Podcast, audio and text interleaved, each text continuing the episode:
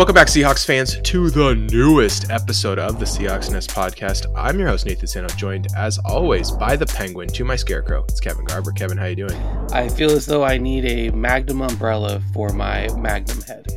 And our very own Riddler. That's right. It's Eric Ronnebeck. Eric, how you doing? Of all the Riddlers, until I see the new Batman's, Frank Gorshin is still the standby for Riddler. Riddle me this, Batman! What color Hey, Ba- is an orange? Hey, Batman, the city is in danger. What has to be broken before you can use it? You may be wondering when the bomb's going to go off and kill all the school children, but first you should figure out what has a face with no eyes. what month of the year has 28 days? Not February, it's all of them. like, it's just like the. That's Adam West would be like, true, Riddler. And that's why I did this. it's like so it's so so uh so crazy. All right. So uh yeah the we're gonna start off. There was the big seahawks news this week was chuck armstrong went on to softies radio show on sports radio kjr and did a pretty long interview and brought some really uh, interesting off-season information uh, to light. So first uh, there'll be big giant new video boards in the north end of the stadium over by the seahawks nest. They'll be replacing those the ones in the corner uh, those uh, those aren't really video boards. They have like stats on them, right? They have like. I don't know. I can never see them because I only ever sit in the Hawk's Nest. oh yeah, it's. it's I- it's literally so- in my blind spot. I sit in the. So that's funny because my my Sounders tickets are on the other end, so like that's why I, I've seen that way. Even though I do sit adjacent to the Hawks Nest for the Seahawks, the um, the yeah the this there's they got like yards and stuff on them. I think so. They're gonna place those with state of the art video boards. That'll be pretty cool. Yeah. Second thing is, uh, Chuck said that we needed to restore home field advantage. So I'm gonna start with you, Eric. Do you feel like the home field advantage for the Seahawks has uh, gone away? And what do you think the reason for that uh, could be? Uh, yeah, I mean, I think the the home field has definitely suffered in the in the most recent history. I mean, uh, you might have the year by year stats, but I I want to say in the last you know five six years we haven't been very good at home. I think uh, quick stat it looks like twenty four and sixteen at home between uh, 2017 and 2022. Um, that's Yeah. a that's a pretty bad record for um, being at home, especially, Especially- in the NFL. especially Seahawks. compared especially compared to the the the peak Legion of Boom was like unstoppable at home, and maybe it's that the the the crowd helps defense more, you know, helps them uh, messes up the opposing team's uh, there's, snap. There's that, up- but also, I mean, let's let's face it, good teams win more. And you can go back to the Holmgren years when we were we had that four year period where we were approaching the Super Bowl and out of the Super Bowl.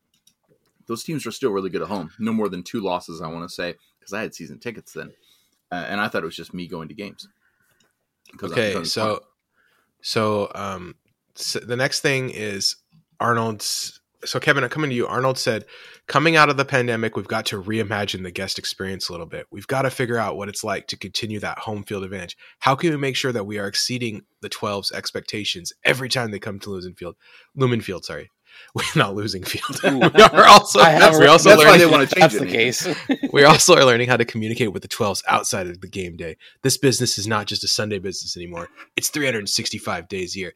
So obviously like that's corporate speak. But Kevin, is there really anything that the the um they can do or can, is there anything Eric maybe is there anything that they can actually do to to uh to fix the home field advantage like what like they're talking about game day experience and all that stuff like that's that doesn't matter right there's really nothing they can do Well, I mean, it's it sucks because you have a you have like you said a lot of corporate speak, and this is no longer a game day experience; it's a whole year experience. We all know that. Everyone does social media now. I mean, it's if you are just catch, just catching on to this, Chuck, then uh, you you got some problems. But ultimately, I think the fans care mostly about winning, and Yeah. when they're not winning or we don't have anything to root for, um, you know, Russell Wilson being out, it's really hard to They- up for a game, right? they make it t- they make it tough like they're and yeah i don't think like having better food stands or like better customer service is going to make the the fans cheer harder or That's the something worst. like it's, would you agree with that kevin you know something that would help with that is um if they make it so that it's easier for people who are actually fans of the team to go yeah that's true yeah making it more affordable Good cheaper call. making it more uh, affordable making it um an easier ingress and egress to uh the mass transit Like if you look, the light rail is packed every single Mhm. time to and from, and that's grabbing local fans to be able to go to the stadium. You're already spending a bunch of money on tickets, so and they want and you know you're going to spend some money on food and everything. Uh, I feel like making the transit situation even a little more streamlined and smooth would be another way of increasing the number of local fans. Like make it easy for people who are local and root for the team to go to games and root for the team. Yeah, and Good it's call. it's it's yeah they could do stuff like uh, you know park and ride expanded bus service for specifically for game day stuff like that that would just make it easier for people to go okay um chuck chuck had a lot more stuff though he didn't stop there okay another ring of honor ad in 2022 Ooh, so okay Awesome. let's uh, start with you. We're gonna make a prediction. We're all gonna make a prediction. He gave like no hints, less than no hints. I'm gonna read off the names in the Ring of Honor to remind everyone uh, kind of who's already in there. We did we did put two people in last year, uh, which they would have been like my top two candidates prior to last year. So that's uh, Dave Brown is in, uh, Kenny Easley, Jacob Green, Pete Gross, Matt Hasselbeck, Mike Holmgren, Walter Jones, Cortez Kennedy, Chuck Knox, Dave Krieg, Steve Largent, Curt Warner, Jim Zorn, and Paul Allen. Okay, that's the Ring of Honor as it stands right now. So, Eric, do you have a prediction? Who will the next member of the Seahawks Ring of Honor be? Okay, I we may all pick the same person. I'm thinking it's going to be Cam. I think Cam gets Okay. in right now. This is the time. Russell Wilson's still on the team. Cam is recently retired. He's definitely not coming back. He was the one member of the Ring of Honor, um, of the I'm sorry, the Legion of Boom that didn't screw things up. You know, he didn't he didn't flip off the coach.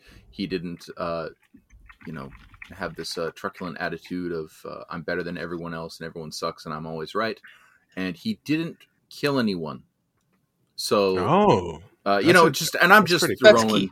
Yeah, I'm just throwing some things out that you can you can uh, mix and match with certain players on your board.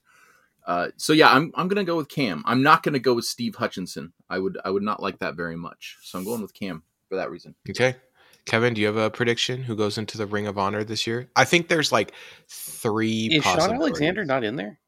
Correct. That's yeah, that is I my think that is my pick. I was down to Cam or Sean Alexander as being the two because I feel like those are two um, clearly retired players who uh, both had um, massive uh, influence on the franchise, and we already have Big Walton, uh, Holmgren, and Hasselbeck went in.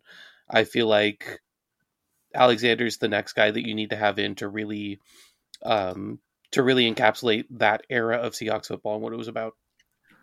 yeah, I like that think, pick, Kevin. I think Sean Alexander was who I was going to pick as well.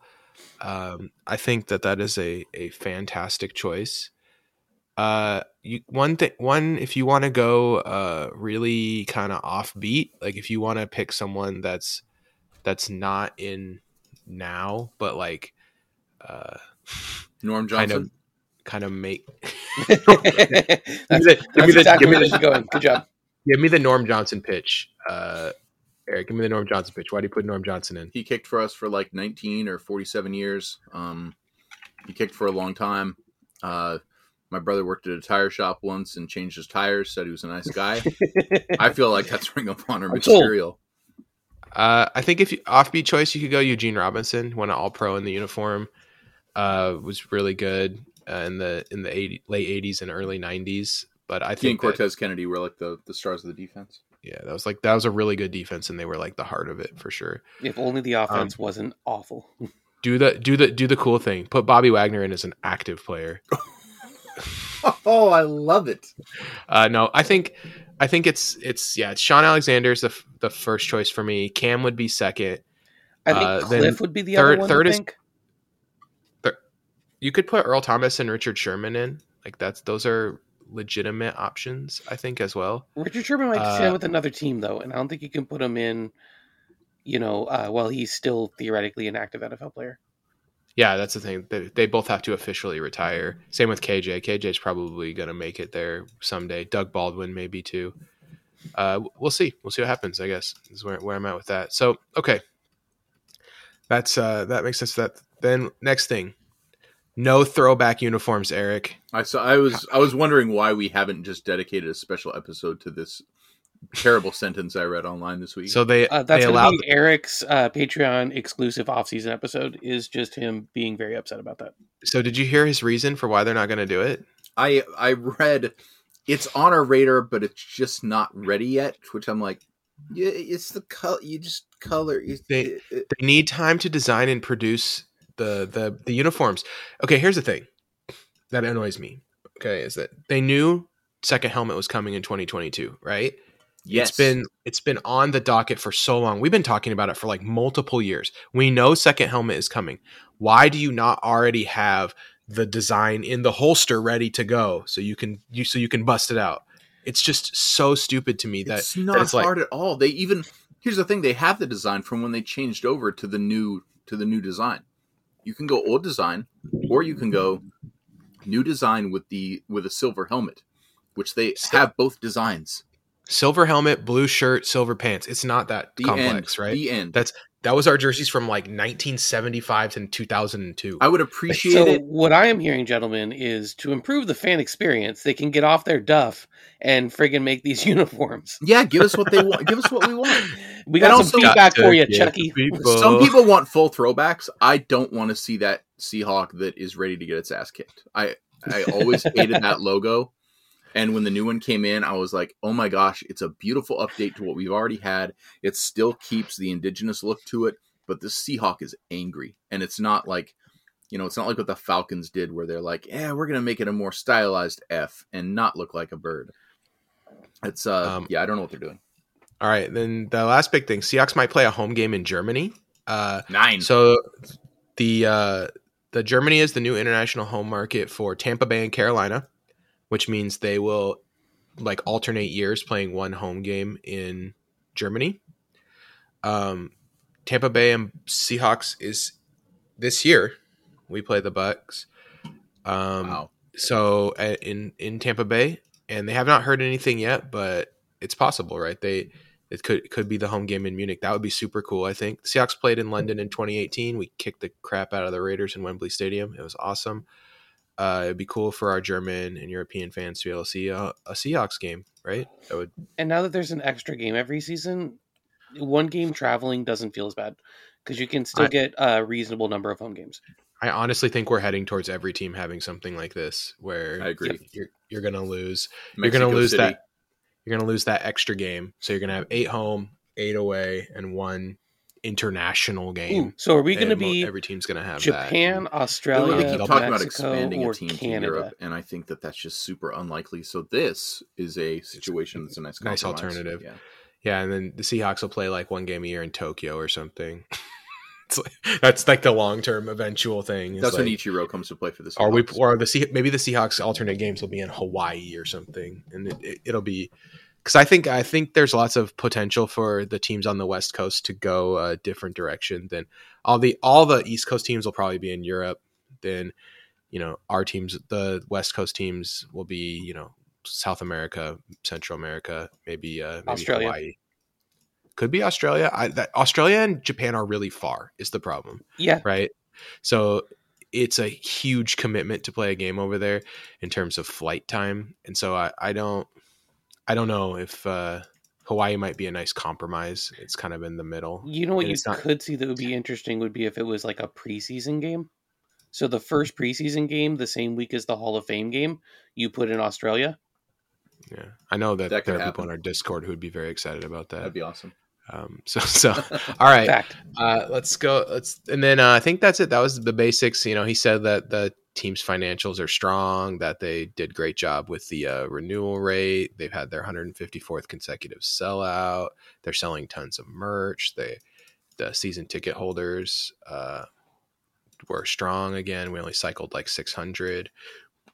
State of the organization's good. I think that those are all really positive signs as we move into a new era of kind of um, the Se- Seahawks with all new defensive coaches, you know, and then we've got the new OC from last year who kind of felt like the last couple games was really coming into his own. I don't know. I feel like the, the arrow is pointing uh, up for the Seahawks. I agree. Now, Might I- be a good time to bring in some alternate helmets. Nope, sorry. All right. So what I did, you guys, is I I went on Twitter. Okay, this this segment is uh, called Russell Wilson Watch, and and the reason I made it is because it's uh it's less about Russell Wilson's not going anywhere. Okay, let's just start with that. But it's more just to see what people are saying. Okay, so uh, you know, February twentieth, the Eagles tweet the Eagles uh, Pro Football Focus account tweets out who should be the starting quarterback for the Eagles day one of next season. Retweet for Jalen Hurts, like for Russell Wilson.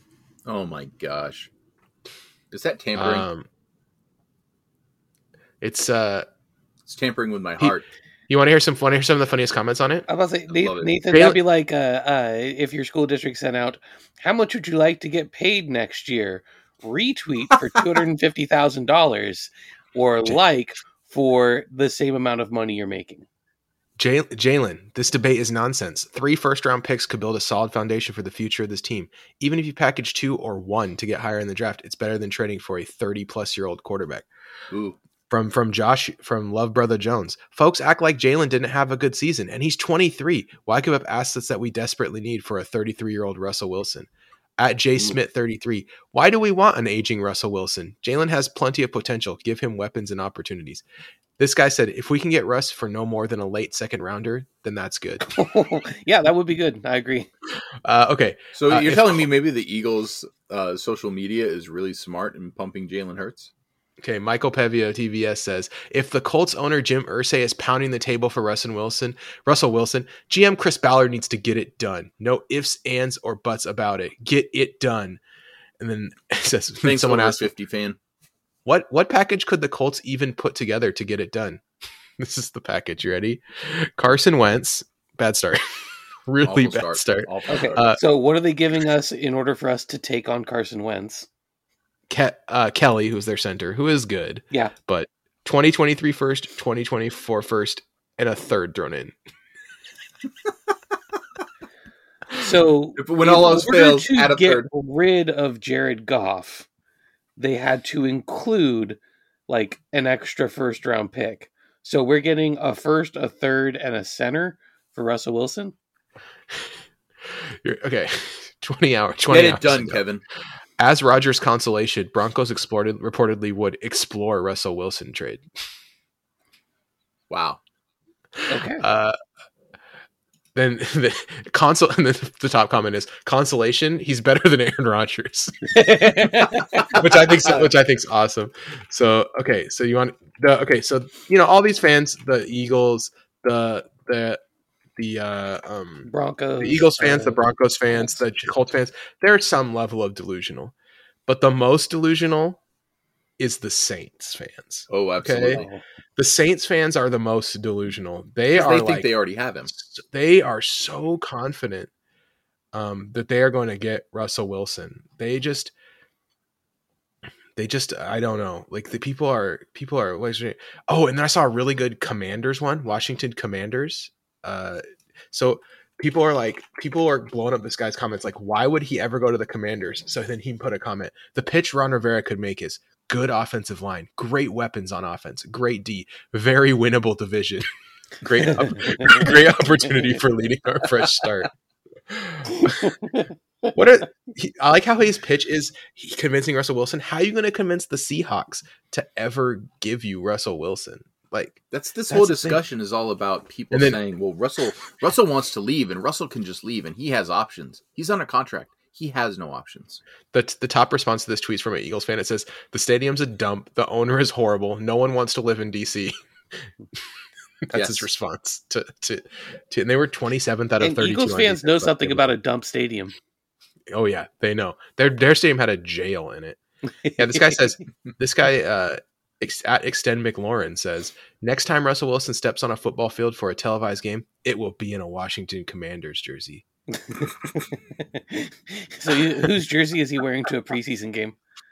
I don't know. It's I, I'm telling you, these these fans are delusional. Like they just they're trying to like will will it into existence. And I mean, like there's straight up people that just are tweeting like "Welcome to the New Orleans Saints" at Dangerous Wilson like every day, and stuff like that. If you want to know where to look to see whether or not Russell Wilson's likely to be traded, look at the Vegas odds. And the Vegas odds are consistently saying you're getting you're will- getting plus odds for any other team and significant plus odds in most cases and you're getting minus money for the Seahawks. Yeah, That it's like mine. it. Anyone offering under like minus two fifty for C for Seahawks, you should bet you should bet it for sure because that is just f- free free money. There's there's no no trade demands. There's no nothing of that. He just like they one year ago we went through the same thing. It's like they they- Except people- last year there was at least a little smoke. There's literally no smoke right now. I mean, No. bet bet online to bet on this. It's Russell Wilson's next team, and you can bet it. And then there's they won't even list Seahawks on there. They they worded it they worded it in such a way that because that's Russell Wilson's next team, not like what not what team does he start for uh, next year. So like this bet could pay off in like six years or whatever. Yeah. But man, it's a people are people are wilding out. if if That's a- that if that bet had uh plus 100 odds on retirement, I would take that all day. over His, his- over his uh, next team will be retirement.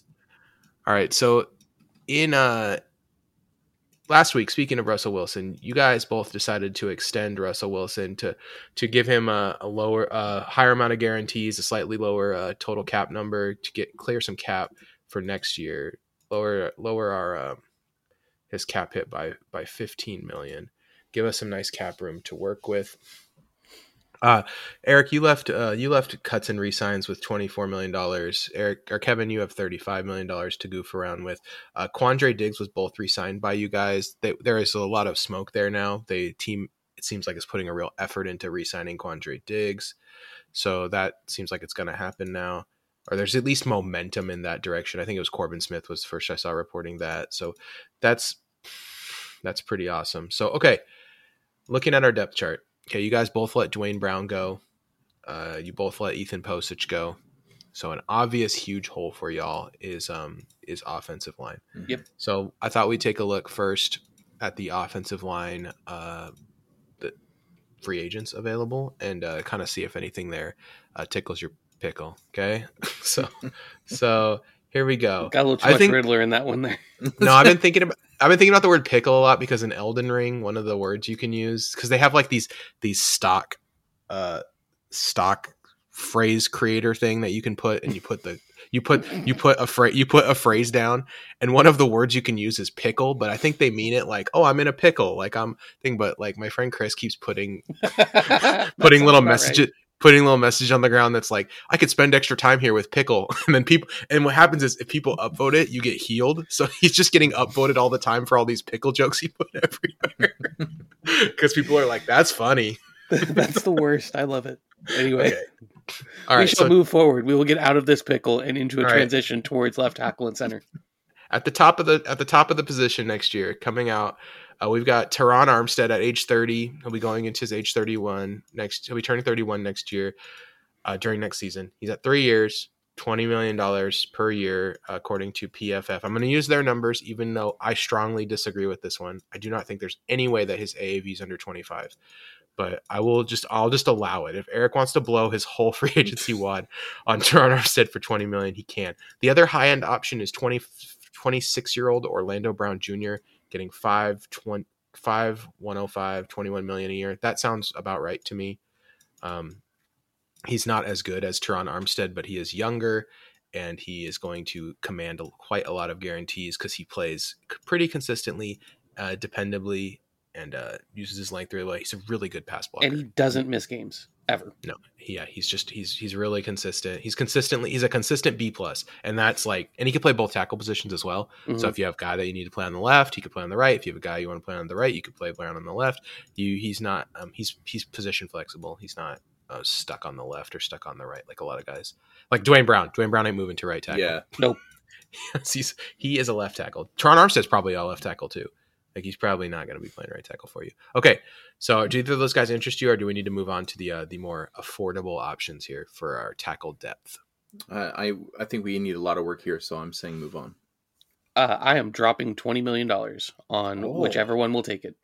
I'd prefer to give that twenty to Brown, but I will give that twenty to Armstead instead if necessary. All right, so you're giving uh, Terron Armstead 360. So I'm going to write that in the spreadsheet. Kevin, you're down to 15 million dollars. Eric, you hold up uh, 20. It's a lot of guarantees for a guy with a rich injury history and uh, because he this says 44 million in guarantees. So I mean, you're basically saying the first two years are completely guaranteed. Yep. Uh, it's a lot of guaranteed money to give a guy at his age, but I think this is the after watching what happened with Trent Williams, a player who is just as injury prone, a player who um, is probably slightly better, but the contract he got, there's no way Armstead's not getting 25. But I said I would give it to you for the PFF price, so I'm going to do it. I'm a man of my word. So here's the thing: if I'm going out for Terron Armstead, then I also need to go spend a little bit of money. Um, so uh, who are my options for like a swing tackle, like right around three million a year? Because I need to sign a guy who can. Because now I have Armstead and Shell. So I want a guy I feel comfortable starting at left or right tackle for a couple games if necessary. All right, we got Germain Ifedi. No, We can get him for like six and a half a year. Uh, we can get. Uh, you can try to sign 40 year old Jason Peters. That's a, that's a joke. Don't do that. Um, you can get uh, what about like Mike- Mike Remmers? Mike Remmers. Yeah, that's what I was saying. Him for like three. Because he could Remmers? play uh he could play both tackle spots and he could play guard if you need to i feel like that flexibility would be really good for us He's not very good, but he's not very bad either. Okay, so you want Mike Remmers for one three? Okay. Um, all right. So you're down to twelve. Eric's still rocking twenty four. You you've made a big investment in the tackle position, Kevin. Why do you why do you think the Seahawks should go this route uh, with a big investment in tackle? uh so i think uh with a restructure of russell wilson and with um kind of an aging core what we need are two things we need a piano um that is getting bumped and then we oh, also I, I, need I, I hit the arm on my microphone. It makes a weird noise. It goes, does. "Wow." It does. Big It sounded, like, it sounded like a piano got dropped. It was very great. Um, so what we need is a uh, is an investment that is going to stretch over that time, and I feel like Terron Armstead is going to be effective over that period of three to four seasons.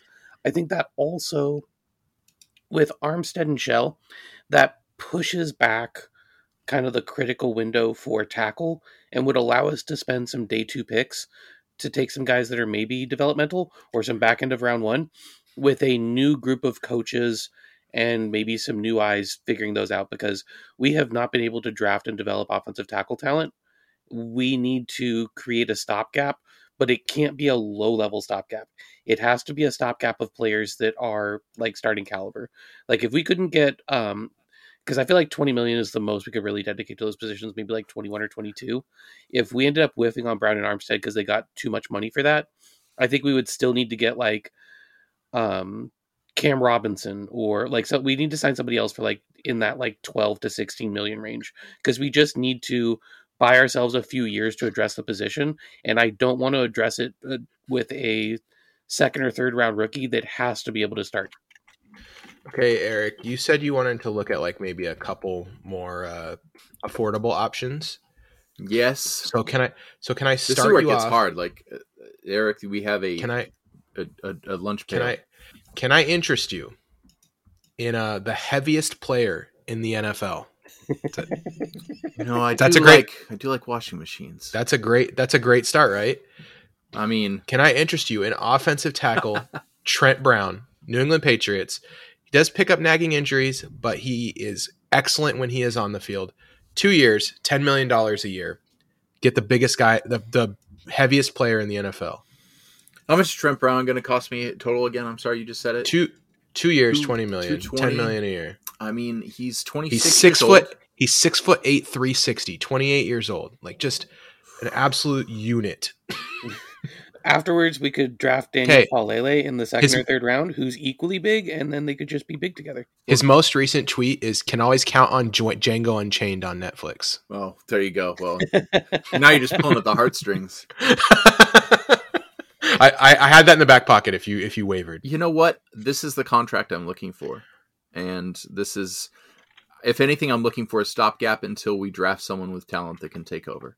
Because I don't. this think, guy has this guy has talent. There's no doubt about it. I don't think we're going to find like this this next stalwart for years, unless it's via trade. Um, I don't I don't want to pay a guy twenty million a year unless we would absolutely have to. Uh, I I think this is probably the move we're making, and if it's not, Would this you rather- guy, someone here's the thing. very similar. this is the exact same contract I offered you for Duane Brown. I So, know that, but he's also you- ten years younger than Duane Brown. That's So, the thing. yeah, so the youth matters to you. The, yeah, the- absolutely, it does. Okay. Yeah. I just want. I just wanted to make, sh- make I- sure. I uh, remember. on the same page there. Okay, so Kevin, then- how are how are Trent Brown's feet? Uh, large, no, like he's the rest good. of him. Trent Brown is good. Like just Trent watch him Brown play is really good. I- Yeah, I know and he's good, I other just wanna he know does have left Kevin's tackle and right opinion. tackle flexibility, Okay, which I know that uh, Nathan would also like. And so between Raiders. him and Brandon Shell, we might get one Dude. full healthy season of a tackle. Right, and then you're probably going to have to fill the other position with either rookie play or something like that, or the the the the, uh, the empty snaps. But if Trent Brown plays a full season, you're basically paying ten million dollars for someone who's, you know, seventy five percent. if he misses two games that aren't the good as the playoffs, best. I'm okay with it. the best tackle, the best tackle available. He's very good. All right, let's look at interior offensive linemen, starting with centers. There's a few interesting names here. Uh, Ryan Jensen and Ben Jones, I think, are the two centers that really stand out. Um, Ryan Jensen, you you can't afford him anymore, Kevin. you could afford him, Eric. He's three th- three thirty nine for age thirty one. You also could go Ben Jones for three twenty. Uh, do these guys interest you, or do you guys do you guys think that this is a position that we should probably try to improve through the draft? This for me is a draft position. Um, Kevin, are you are you interested in uh, ben, uh, ben Jones, or do you, are you drafting a, a center here? So I think that Ben Jones is a really good fit. Um, I actually think Ben Jones is as valuable to us as Ryan Jensen is because of the kind of scheme fit on, um, like a guy who's really good in his own blocking scheme. Yeah. Uh, Jensen Jensen is more scheme neutral. Like Ben Jones, you have to be playing zone, Yep. otherwise he's going to be bad. but we're playing zone, so um, he offers us basically the same level of play. So I'm pretty happy with that. The problem is I, so, sorry, my voice is killing me. You can uh, you can hit Um, that you can hit you can hit hit that the water piano. bottle. hit the Um, hit the piano The like I did. bottle. That's it. The piano. so uh, what I'm gonna so what I need to do is I need to address this position because I don't like going into the draft needing to draft a starter because that's how you end up putting yourself in like a difficult situation. Um, that's how you You're end gonna up drafting some You're getting one bad of guys. you're getting one of the bad guys, aren't you? You're going to get like Austin Blythe or Aus, uh, Austin Reiter. You're going to get I'm one spending the four million on Matt Paradis Oh. um because I feel like Matt Paradis offers us a really stable like C minus at center. That's- And if I got super- an A at tackle, then I think a C minus at center is enough. It's super generous to Matt Paradis, and I, I like that. He's okay. He's fine. He's a starter. He he can make some good plays, but uh, it's he's like it's like a crafty veteran kind of thing. Like yeah, he's I would not. get like him, and then maybe like if I can pay like Austin Blythe like a mill and a half, I would probably get him to be the backup, or you're drafting a backup. Like I want someone to challenge Matt Paradis and offer um kind of an alternative if for some reason he finishes falling apart. But usually centers can play into their mid thirties. Now, I didn't make you guys save any money for rookies because I figured the Seahawks will just invent cap room to do that. Yeah. Um, because that's how that's how it works. The the salary cap is kind of a joke. So, all right, Eric, you're sitting at 14 million. Uh, Kevin, you're sitting at eight. Uh, what do you? The Seahawks still have a lot of needs. Cornerback uh, is a minor need, although you guys both did both re-sign DJ Reed. Uh, maybe edge rusher is someone where you could bring in some depth. Maybe you guys want to bring in a D tackle, especially you, Kevin, who didn't bring back Al Woods. So what position? What position do you want? Let's start with you, Eric, because you have more money and it's more exciting. Okay. what position do you want to start at? Is there is there something that stands out? Do you want to blow most of your rest of your money and kind of fill up through the draft, or are you going to try to break into a couple positions? What's your plan here? 14 million a year that seems like the seahawks have approximately four and a half million to spend on a player that that is Oh, so you, you want to go get you, something you want to go get some budget defensive ends? Is that what you're saying? uh, i don't i would like to see what's out there because i'm looking at it like this is a fun exercise but what are the seahawks really going to do and i'm so i'm trying to keep it realistic the seahawks are not going to spend 15 14 million they're not going to they're not going to blow their wad on what's available they're So going you could to go- pick up budget moves from here you could go pick Melvin Ingram up for at Yes. one eight. Uh, you could go pick up uh, Justin Houston at one seven. oof You can go get a Jerry Hughes at one seven. You can go get uh, Jason Pierre-Paul at one seven. What's our what's our D tackles look like available? Uh, okay. Um, these guys are all interesting fine. dudes. Because uh, that's where I think we might be. looking. Interior defenders, you can go get uh, Akiem Hicks two two nine. Uh, Hmm. he's, he's he spent most of the last three years injured. You can go get Calais Campbell for one eight. He's thirty five. Wow, Uh, Calais you can Campbell go- aged quickly. Sorry, I'm going to open my water bottle. By the way, He's still so good, but he aged gracefully though too. yeah, he's still so good. But yes, he's he's definitely getting up there. Uh, you can go get Lorenzo Fa- Fata- Fatukasi, who is a you know he's like he's like a run guy. He's like an he'd Yeah. be like having a second Al Woods. Uh, I'd like to get BJ some pressure Hill, up the middle. I'm not guy. looking for any more washing. so machines. you want you want a late a late da- you want a not early down. I want a guy who uh, can guy? do both, but can give us some pressure. I don't need a guy to play every snap, obviously, Okay. but someone who can provide a, a little bit of both. More so Sheldon on the pressure Richard- side. You want to go back and get Sheldon Richardson again? Oh, I do. I absolutely Okay. do. All right, you can have Sheldon Richardson apparently for one three. Yes, Uh, that's realistic. Sign him up. This is getting. I more think that is more fantasy. It's not. It's not. Uh, it's not uh, super unrealistic. Kevin, do you also want Sheldon Richardson at one three? Uh, that is who I had targeted because he can take snaps at both nose and three tech. Because Mm-hmm. he can provide a little pass rush if you want to use him that way, um, and it gives me flexibility in who I'm drafting for my interior defensive lineman. Um, there are other interesting players here: Daquan Jones, Tim Settle. Uh, Nnadi, Derrick Nnadi can play nose. hmm So Uh, Maurice Hurst could provide pass rush. could try to um, could but try he to also gets cut from everywhere. could try to get Ndamukong Suh to finally play a season in in the Pacific Northwest for one five. Interested in that? Either you guys? Uh, no, I'm going to take Sheldon Richardson and his flexibility um, and familiarity with the system and call it a day. I'm there All as well. Eric, you still have eleven million dollars. Do you want to go back to the uh, the edge guys and see if there's someone Yeah, you want there, yeah. or do you I want mean, to go to a I'm- different I'm- position? I'm willing to go up to seven and a half, eight million left in my budget Okay. to sit on. So here's here's who you got. You got Melvin Ingram, Justin Houston, Jerry Hughes, uh, Jason Pierre-Paul, Uchenna Nwosu, uh, Arden Key, Dante Fowler Jr. Man, Dante Fowler, he was like so hot three years ago, and Yep. now just Uh, no sounds one like a cares. Pete Carroll Then he stopped project right playing next to Aaron Donald. You can you can have Jacob Martin. Hmm. I actually think that's Uh, a really good fit for get the three Jacob four we're Martin. moving to. Uh, Takk McKinley also I think would be a good fit. That Uh, he is like right. he's a very developmental player at this point. That's Um, I would say throw in uh, maybe just one of the t- last two guys because you can have both of them for seven million.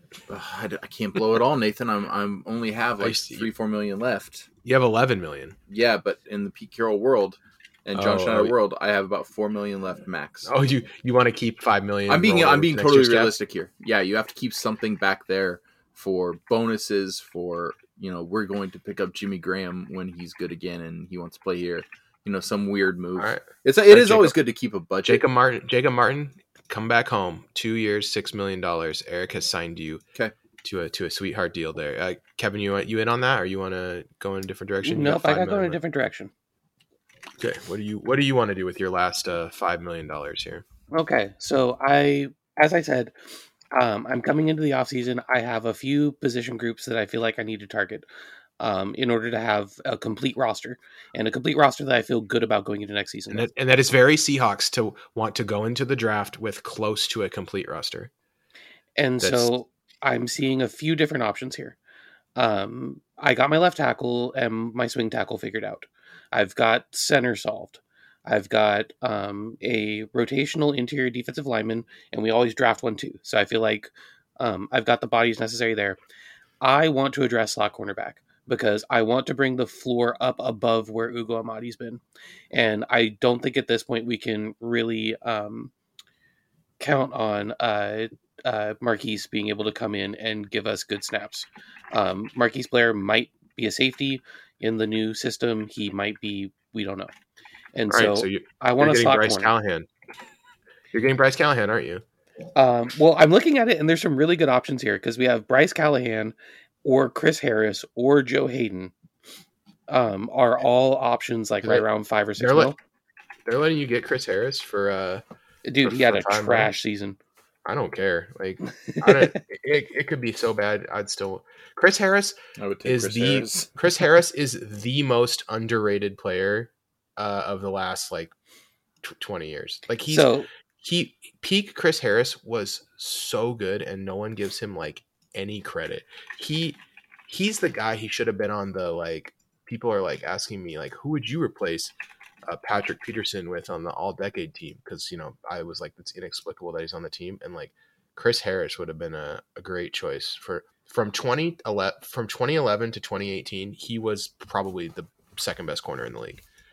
So yeah, I mean, So- yes, he has fallen off a bit, but I'm taking whichever one you find more believable of Bryce Callahan or Chris Harris um, to take that corner spot because at this point, I think there's two things.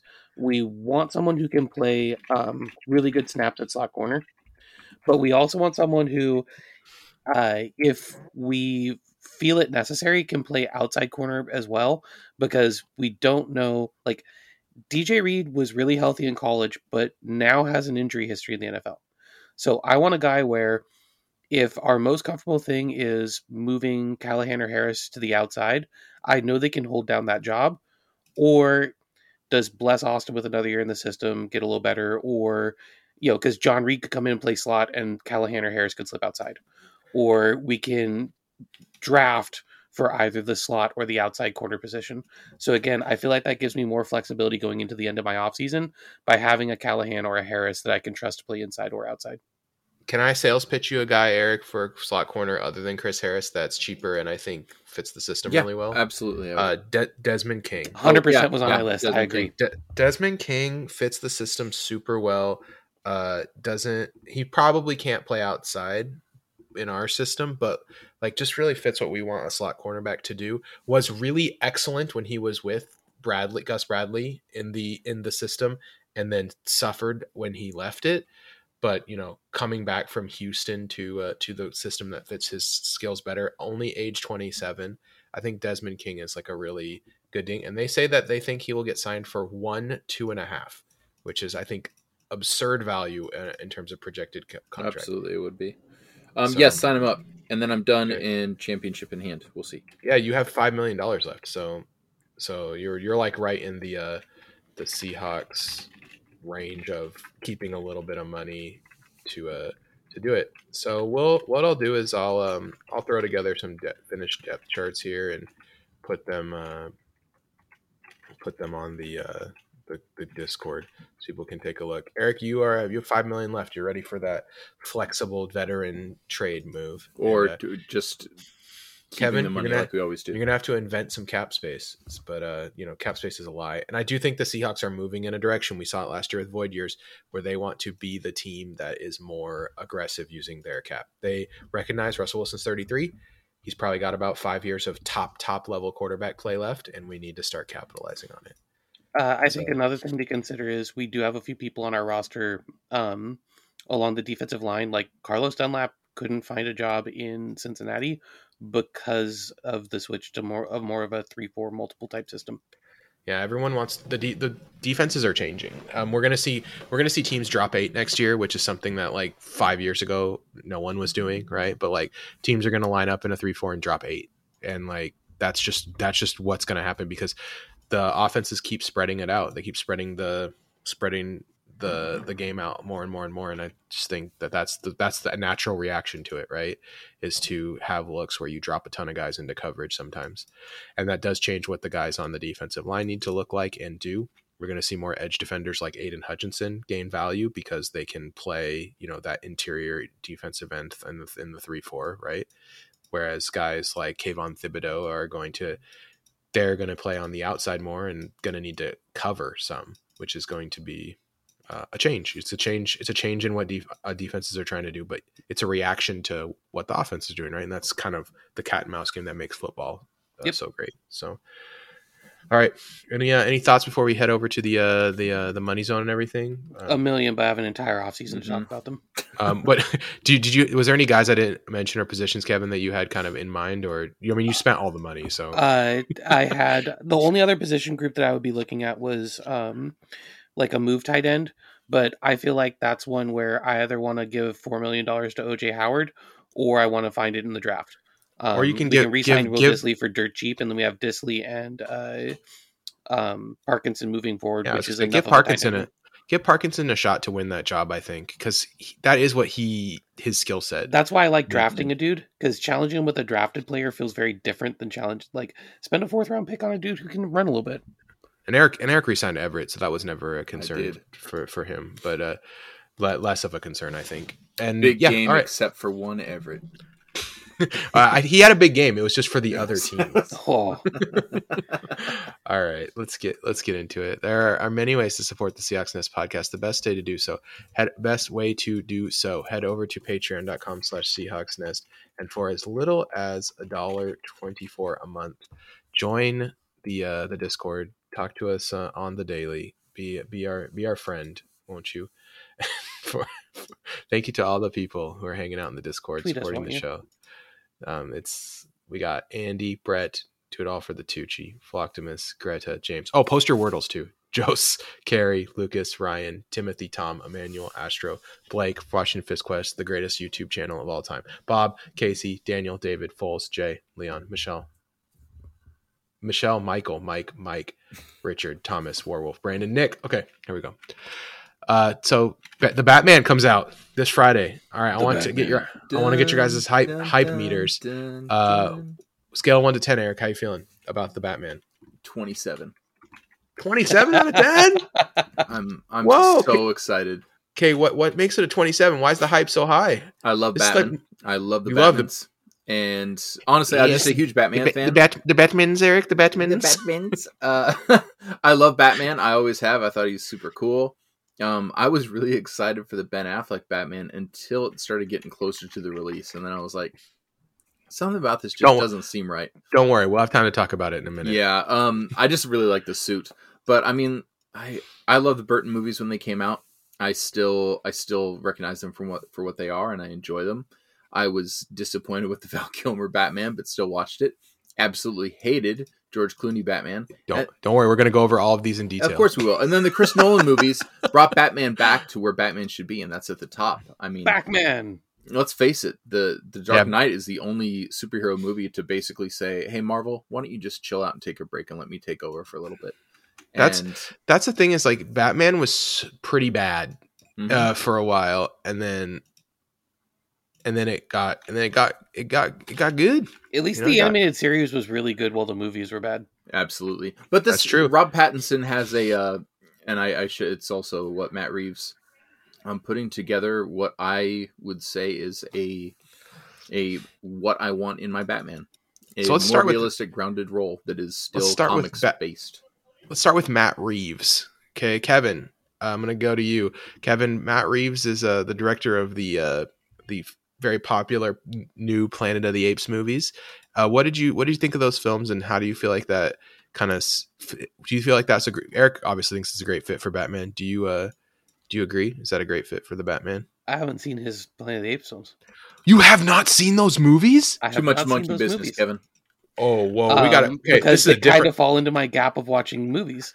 So This is kind of a- I a need new to see all three of them. They are on my list of movies to watch. a new podcast. um, but I did see Cloverfield, and I have seen some of the things that like he stated. I do think he's a good fit for the feel of a Gotham City environment, and for that reason, I think he's a really interesting choice for the movie. Okay, so Eric, you've seen these these uh the Matt Reeves uh Planet of the Apes yeah. stuff, right? How many were there? Were there two or three? There's Three. three, but the one of them is directed by um Okay, because I haven't. by Rupert by Rupert Wyatt. That was the last one. Now it was Rise of the Planet of the Apes. I think See, it's the I don't. I haven't seen one. all of them, so It's the maybe I've first only one. seen the Matt Reeves. So Matt Reeves did Dawn and War, and actually the I thing is, War. is I think those movies got better as the as the um as the series went on.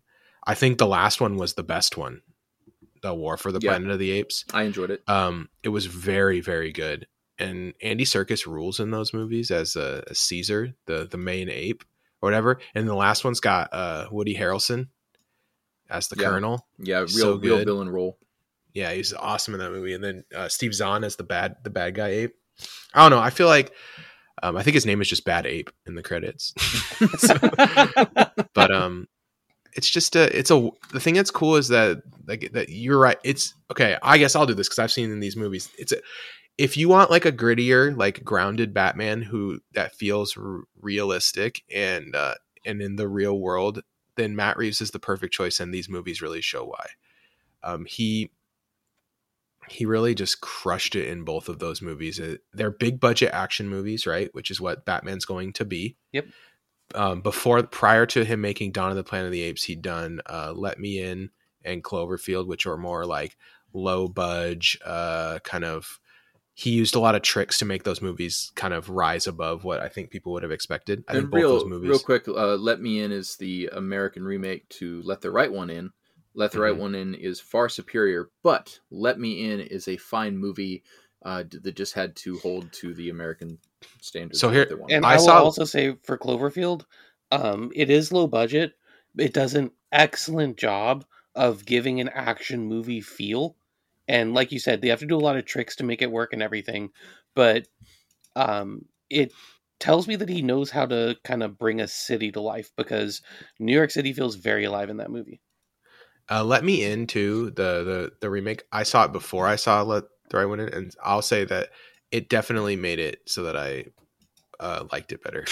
I think people who saw him in the reverse order probably would feel the way you do, Eric. Um, so okay, we're gonna go. What we're gonna do though is we're gonna go through the Batman live action movies. So sorry, fans of uh, the Killing Joke movie. I don't know why you like that movie, uh, or or uh, Mask of the Phantasm, actually good, or Lego Batman, actually good. We're not going to talk about those those movies. We're going to go through the live action Batman movies one by one. We're just going to give you know like two to three sentences. Uh, we're just going to give our, our gut feeling about them, uh, our memory. So we'll, we'll start. We'll go from worst to first, according to Rotten Tomatoes rating. Number fourteen, Batman and Robin, nineteen ninety seven. Um, I'm just going to say bat nipples, and uh, that's it. Uh, Kevin, what do you think of what do you think of Batman and Robin? Um, earmuffs. Uh, this is a great example of 12 pounds of shit in an eight pound bag. Um, that's my review of the movie. There's just too much stuff trying to go into one movie. Poorly. Uh, Would you like Go my, ahead, Eric. my review Yes, now? go yeah, yes, it's please, please, it's please awful give trash. me, please. it's awful trash. Why would you try and remake the campy Batman when Adam West did it so well? When no one, also no one wanted it, despite Joel Schumacher's. Uh, I uh, I received so many letters with parents telling me I just want a Batman for my kids. How dare you? And how dare you, parents and your kids? How dare you, imaginary kids that said this? Um, yeah, that's that's my thought. It's awful. It's trash. Um, so the th- The Ice thing. Age. Sorry. Uh, there's a there's a popular fan theory now that this is a mo- this is a movie about like Batman struggling with his inner homosexuality, and that makes the movie good. So I- I'm gonna say underrated. Uh, okay. Performance but- art. When he pulls out the Batman credit card, I mean, I almost just want to turn the movie off. Is that or is that Batman Forever? no, They're that's the same movie. That's the problem. That's it's Batman and Robin. Okay, because I say Batman and Robin, I felt like they just they they took the corniness factor of Batman Forever, and then they were just like, well, people liked that that part, so let's just make it even more corny, you know? And it's like, oh, oh no, Congratulations, you built the cake out of frosting. Good for you. oh no. All right, second worst according to uh, Rotten Tomatoes rating: Batman and versus Superman: Dawn of Justice. Uh, Eric, start with you. What'd you, what'd you think of Batman v Superman? Is this the second worst one? I mean, it might be. I know what they were trying to do in this movie. I didn't like it as a movie. It seems very much like it's it's not a movie. It's not a film. It just doesn't make sense. They rush everything. I don't want my Batman killing anyone. I know that's highly realistic, but it's the world of superheroes, so I'm gonna take that. That's what I love about Batman is he doesn't kill, and this Batman's like, yeah, I'm just gonna kill everyone. So why, why did you have to go in with guns blazing? Why didn't you just nuke them from orbit? Like it just stupid. Don't like it. CGI overload. This is like too much CGI, man. Like you cannot put this much CGI in a movie and it will look bad. And the suit looks good, but looks Affleck bad. does look fat in the suit. Like his his fat is pushed forward. Um, there's a clip online of like the warehouse fight. That's the and the thing is, he's I like probably it. he's probably in awesome shape in this movie too. Oh yeah, It's but but it's like because like there's no way that he didn't go on like a steroid regimen and get shredded to play Batman, and then it's just like he still looks bad in the in the suit. Yep. It's people say that um that you know the ultimate edition is better. I don't want to have to watch a four hour movie for the movie to be good. Make it a miniseries if that's the case. There you go. Zack Snyder. Like learn how learn how to deal with the format that you are given. There are lots of good TV shows that involve superheroes. We I watched one Peacemaker recently that I loved. Thought Peacemaker's great. I think what Marvel is doing with their Disney Plus shows, I've watched all of those. I think they're very fun. Although there's I have quibbles with um with some of the choices they're making, but I think that the overall they're doing a great job. They understand the format. If you want to make a 4-hour thing, that's cool. Either make it two movies like Infinity War or whatever. They although those movies are are really pushing that to that, or or uh make it a miniseries, make it an HBO Max miniseries. I'm fine with that. I'm fine with watching four one hour episodes and splitting it up. That's fine. That's that's great. But like the whole like oh you got to watch it with the the Zack Snyder Ultimate Edition, which we'll get to in a second because they're gonna this is, Yeah. he's, he's coming up again in a minute. Uh, is is a joke to me. It's a joke. Like yes, I agree. Zack Snyder's Justice League is better than Justice League by a lot, but it's also like not really a movie in in the case that it's like four hours. Like I got It's a it. I had I had to split it up into multiple watchings. I couldn't watch it all in one sitting. Like that's to me that's that's tough. So anyway, all right, These are Kevin, going do you to have be long sentences. do you have Dawn of Just Ass in uh, comment? All right. uh, First of all, I was going to ask if you're going to use your tagline. I'm glad you did. Um, so then, what I will say is uh, that um, this movie is very poorly written, and Zack Snyder is if Michael Bay was more pretentious. And this movie summarizes that. and and liked CGI more than practical effects. Yeah. Okay. Batman Forever 1995. Uh it's it's Batman and Robin but less corny, so it's it's all right. Uh Jim Carrey's Jim Carrey's Joker is certainly doing a thing. Ethan. Kevin Kevin. Um, if uh, Batman and Robin is 12 pounds in an eight pound bag, this is eight pounds in an eight pound bag. That's Okay. that's pretty accurate. Um, the the utter buffoonery in this movie, it's just too much for me. The the beginning when the when Two Face has, you know, tries to trap Batman in this safe in this safe full of boiling acid. How do I know that? It's because the guard is doing the exposition. ah! Help! Oh, boiling acid! It's like I remember I was like 19 and I was like, oh no, this isn't gonna be good. Yeah. Let's Um, contrast that to the beginning of The Dark Knight, shall we? That's anyway, uh, Ugh. Ju- Justice League 2017. uh, uh, this movie not- should be lower not on the list. The end. Uh yeah, I would honestly, I would switch. I would, I would put this where Batman: Dawn of Justice Superman movie was, and Batman and vs just- Superman yeah, Dawn move, of Justice. move the other, like move them up. So Justice you think it's you think it's worse than Batman Forever? Yes. as far as a Batman movie goes, yeah. I mean, Uh, he, what I th- he's wearing like a suit that doesn't Why- look like That- Batman's. why is the action in this movie so chaotically dir- like it's so hard to tell what's going on even i don't i don't know i don't like no The, Uh, the, what hue, I the color about this temperature of movie- the movie is awful. Uh, what I like about this movie is, um, because they uh, this is the one where they had to have uh, Joss Whedon come in to finish it, right? Yes. Yes. Consult. Right. So I, I really like the fact that we got the worst parts of Zack Snyder and the worst parts of Joss Whedon. Yes. Uh, Correct. Good job by you. all right uh, coming up next batman 1989 this O- these next two movies fine.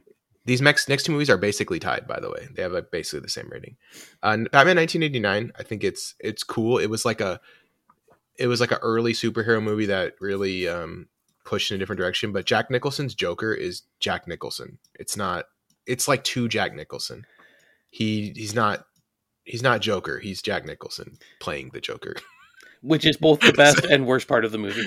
Does that make sense? Yeah. I, I love Ke- I love Keaton's Batman. I think it's cool that they set up uh they set up uh Colt 45 to be Harvey Dent. Um I think those are all neat choices, but like this uh yeah, the the Jo- Jack Nicholson's Joker does not do it for me personally. I, Uh, I I- like this movie because when it came out, that was my first Bat hype. Like you know, it was I think it was the summer of sixth grade, and I was Yeah, you're gonna say you're in probably middle school when this came out. yeah, I was like right. I was going into seventh grade, and I was just so jacked for this movie, and it didn't disappoint. Uh, looking Mm-hmm. back, yeah, uh, Jack Nicholson is to Jack Nicholson, but he also is is he's a fine Joker. It's uh, he's he's not as good as Heath Ledger, but I think he's probably the second best we've got ever. Um, and that's I mean maybe I'll, I'll give Joaquin I'll give Joaquin the second best, um, actually. But uh, yeah, I, I like this movie, and I like it better than Returns, better than uh, more than you guys do. I know you love you guys love Returns. I don't know if say I love it, but I like it better than that 89. Okay. I don't know. I have Uh, 89 as a three and a half, and I have returns as a three or two. Ah. Oh, okay. okay. Okay, uh, I- Returns is too Tim Burton for me. That's my whole problem. Maybe that's my problem too, Kevin. Maybe I just thought lumped you. and That's Nathan's okay. That's we'll get to it. We'll get to it in a second because that's two, still three away. Uh, Zack Snyder's Justice League came in in a virtual tie with 89 on Rotten Tomatoes. Uh, Zack Snyder's Justice League. My comment is, uh, yeah, it, it's better than the regular Justice League, and it's a watchable, fine movie. the, the end. You guys Yeah, got I'm- any more to add to that? I'm still bumping that down. I'll bump the other ones ahead of that, but that's it. Uh, my review of Zack Snyder's Justice League is I spent 120 minutes watching a bad movie. I'm not going to spend 242 minutes watching a longer version of the same bad movie. It's not. Uh, it's so different. I cannot don't express care. to you how different it is, though. The fans, the fans who willed this into existence, that really wanted Zack Snyder's Justice League.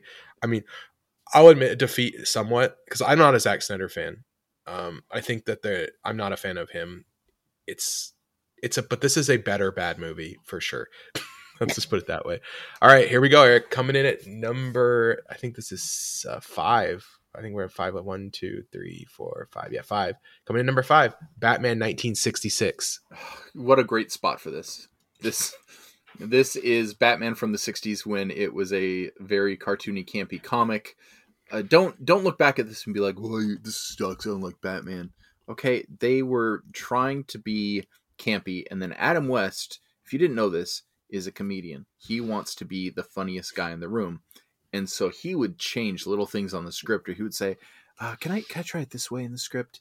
And within like two episodes, he was just kind of taking over the show and trying to make it as bizarre and as stupid as possible. And job well done. I I love this show. I love this movie for its own reasons. Put it as the fifth best. Go for it. Eh, maybe maybe put it as fifth or sixth best. Uh, I would say, you know, Walla Walla's finest, Adam West, really representing in this movie. This movie is like it's camp perfected. That's it. Mhm. That's all I gotta say. Uh, he went to like Whitman College too, I think. Yeah. So I mean, he's a, he's a local guy. We gotta we gotta support. All right, Kevin. Uh, do you have any uh, sixty six Batman thoughts? Uh, yeah, I'd put it a half point higher if they had Eartha Kitt as Catwoman instead of Lee Meriwether. Okay, that's fair. Uh, I think Pierce from Pierce from uh, Community would agree with you. Okay, uh, Batman Returns, 1992, coming in at fourth. Um, and I just think the casting in this movie rules. Uh, Danny DeVito's like perfect as Penguin. Uh, I really like uh, Michelle Pfeiffer's Catwoman. I love uh, Christopher Walken playing Christopher Walken. Yep. in this movie, but but it's like the correct casting because it's like not like in a I don't know. Is Max Shreck like some comic guy that I that I should know about, Eric? Uh, no, but what is? I did watch this around Christmas because it's a Christmas movie, and I wanted to rewatch all the Batman movies this last year, so I Mhm. did. And uh, we always credit, you know, people are always doing Christopher Walken impersonations. The original Christopher Walken impersonator is the guy who plays his son in the movie. Because because Yes. the the penguin comes to like kidnap Max Shreck's son, and he's like, "No, take take me instead." And it's the guy just goes, "Dad, no!" And I'm like, "Oh, this guy, this guy's amazing." I think actually that's the guy who played Zangief in Street Fighter, if my if my memory serves. So uh, hats off to that guy. So uh, this movie's fine. It's very good. Like Kevin said, the casting is right on. As far as Tim Burton's world, I kind of wanted to see more of Tim Burton's world, just just see what would what it would have been. But yeah, this movie is very enjoyable, and uh, uh, Keaton's Batman, really good stuff. All right, I looked up the the guy who played Chip Chip Shreck. Um, he played Chip, He played no, Chip Chip. No, no. Uh, he played uh, Oh, Chip, he played Butterfinger in Hudson Hawk. Played uh, Patrick All right. Madman Have Kelly in any in any given Sunday. and Uh, of course his best role halloran in the rollerball remake so there wow. you go Did he play Zangief? no Damn. he was in the Street Fighter movie. what was he i'm looking at his uh, filmography Uh, on, no, uh, it's just some guy who looks like him. Uh, yeah, Andrew Bryniarski. oh it, if it's like a non-speaking role then they don't put it on rotten tomatoes i think so i'm looking Ah. at a different website maybe he did Uh, play he Zangief played Zangief. You There are correct. Go, yeah. Got there. in a non is oh yeah he's in like scooby-doo He, he's- playing a he henchman talks. He says like oh, two things. he was in Necessary Roughness, the uh, iconic football movie. yes, yes he was he also was in street fighter the movie the video game which um it's, it's just like my favorite name of a video game. Yeah. Street Fighter the movie, the video The game. video- the it's movie, that the game. movie. That game sucks. By the way, uh, anyone who says otherwise is uh, is lying to you. Andrew So- Binyarski, way to do it. Make an entire career out of playing a generic bad guy or a generic football guy or Christopher Walken's kid or, once. or a generic Walken, Yeah. All right, next coming in in third place, Batman Begins. you know, what? hold Uh, on I- a second. I'm Wait. giving a half star back just for Andrew. He, he's great. I'm telling you, this movie is like it's it's solid. It's a really it's a it's a good solid. Uh, It, I just I just have a low Burton tolerance, and so yes. I that's my have- problem. I have a medium Burton tolerance. So yeah, when it gets to high Burton, like with like the the scissor hands or stuff, like, I'm like out. But but but when it gets to medium Burton, like this or the Charlie and the Chocolate Factory Big movie, Adventure is his best movie. Pee Wee's Big Adventure. Yeah. Okay. Batman Begins coming in at third with an 84% tomato meter. Okay. I, I, I want to frame this discussion this way. Is this movie better or worse than The Dark Knight Rises, which came in at 87% at number three? So I'm gonna get way. out on the corner of better. I want to get far out on that corner. Okay. You like it better. All right. Eric, what about you? I think I like it better because Dark Knight Rises is the culmination and it ends it all, and you need to provide a good ending as its own movie. Uh, you know, there's some things like there's one cut scene in the movie that is something like 15 seconds long, where Lucius Fox talks about the the bomb. We'll get this. I'm sorry, I'm jumping movies, but where he says something about. Um, you know the, the the bomb will have no nuclear fallout and they cut that out so this big plot hole in the movie is explained in this one 12 second cutscene they took out. But Batman Begins. So this is a movie that uh, Warner Brothers leaked the script online to let the nerds uh, kind of, hey, are you going to be okay with this movie, nerds? And it's it's real similar to what we got. Like only lines are changed. Like the scenes don't change at all. Um, just like some of the dialogue changes. So um, I was all in on this movie. I read the script, um, except for like the very end because I, I was like, okay, I don't want to spoil the very end, but I'll read the rest of the whole script. And this movie is awesome. I mean, it brought Batman back to us. It brought his training in, kind of like, who is this guy? It's, you know, we all know his parents were killed, but what happened then? Um, it brought in a lot of villains you'd never seen on the big screen before, and for that reason, yeah, absolutely. I mean, let's be let's be honest. Um, this movie is the reason we have like so many superhero movies yes, now. Batman Begins. Um, Marvel reacquires the rights to Iron Man in 2005, right? And bef- before that, like, yeah, there's Iron Man stuff kind of in development and stuff like that. But like Paramount, Paramount gets serious about making it, and then they sign Favreau in April 2006, and it's a response to this movie. Mhm. This movie is what gave superhero movies permission to, you know, show grounded, serious takes for superhero movies and get away from the kind of camp that infested the space before that. Not that campiness is bad, but like, and maybe maybe Spider Man and Spider Man Two and Spider Man Three, but I think Spider Man kind of exists in his own universe because that character is so popular. Spider-Man Like, and X then the X-Men movies were proof of concept that you could make money off of it. I feel like the Batman Batman Begins was proof of concept that like you a could make a real legitimate good director could come in and make a legitimate good movie. Yeah. you could make like a serious like like film movie out of uh, superhero stuff, which is what MCU did and what future Batman movies uh, did. And I think that, um, yeah. And then we saw the peak. Let's get to the last movie, The Dark Knight. The Dark Knight is when uh, I think superhero movies peaked. Period. I mean, this that I I don't know if I'll ever feel as strongly about a superhero movie as I will about this one, but movies are trying. They're trying. They're getting close. You know what I mean? Every so every once in a while, someone hits a mark that's getting close to this. But this movie is uh, doesn't just stand up as a superhero movie; just stands up as a film. Period. Uh, it's it's really really great stuff. Uh, and yeah, um, it's the pinnacle. And there's a there's a division between fans of like marvel and dc and you know with the avengers and the new spider-man that came out both times are like do you think you know this should probably be in the running for best picture? And you always laugh and you're like no it shouldn't. But the dark knight should have. And Yeah, i can end it on that. I think a lot of people think that the reason they expanded uh, the Batman Yes. once again having some influence here is the reason they expanded to ten movies was because like people were like this movie getting snubbed from from Academy Awards uh, Yep. nomination was was kind of a a big deal to people because not only was it super successful financially, right, it made a billion dollars at the box office, but also like I think most people agreed like Ledger Ledger's Joker was was really really good, and this movie was just an excellent superhero film, just you excellent also, you film. also Period. had Caine, Goldman, or uh, uh, Gary Oldman, uh, Christian Bale, Morgan Freeman, uh, like even like Maggie Daggers. Gyllenhaal. You have Daggers. really, really strong cast, um, doing really interesting things. Like that's the hallmark of a great movie. Mhm. And I mean, like, if you think that Slumdog Millionaire is a better movie than this, I would like to have a conversation with you. You will be in a bed in cell forever. well, I think because I enjoyed Slumdog Millionaire, but like, no one's talking about Slumdog Millionaire in 2022, and people are definitely thinking about the Dark Knight right now in the build up to the Yep. the Bat, the Batman. And uh, so, yeah, that's it. That's all I got. And if you think The Reader was a better nomination, then I also would Oh. like to have a conversation about that. so, for for Eric, for Kevin, uh, we will guys see you guys next week. Go Hawks.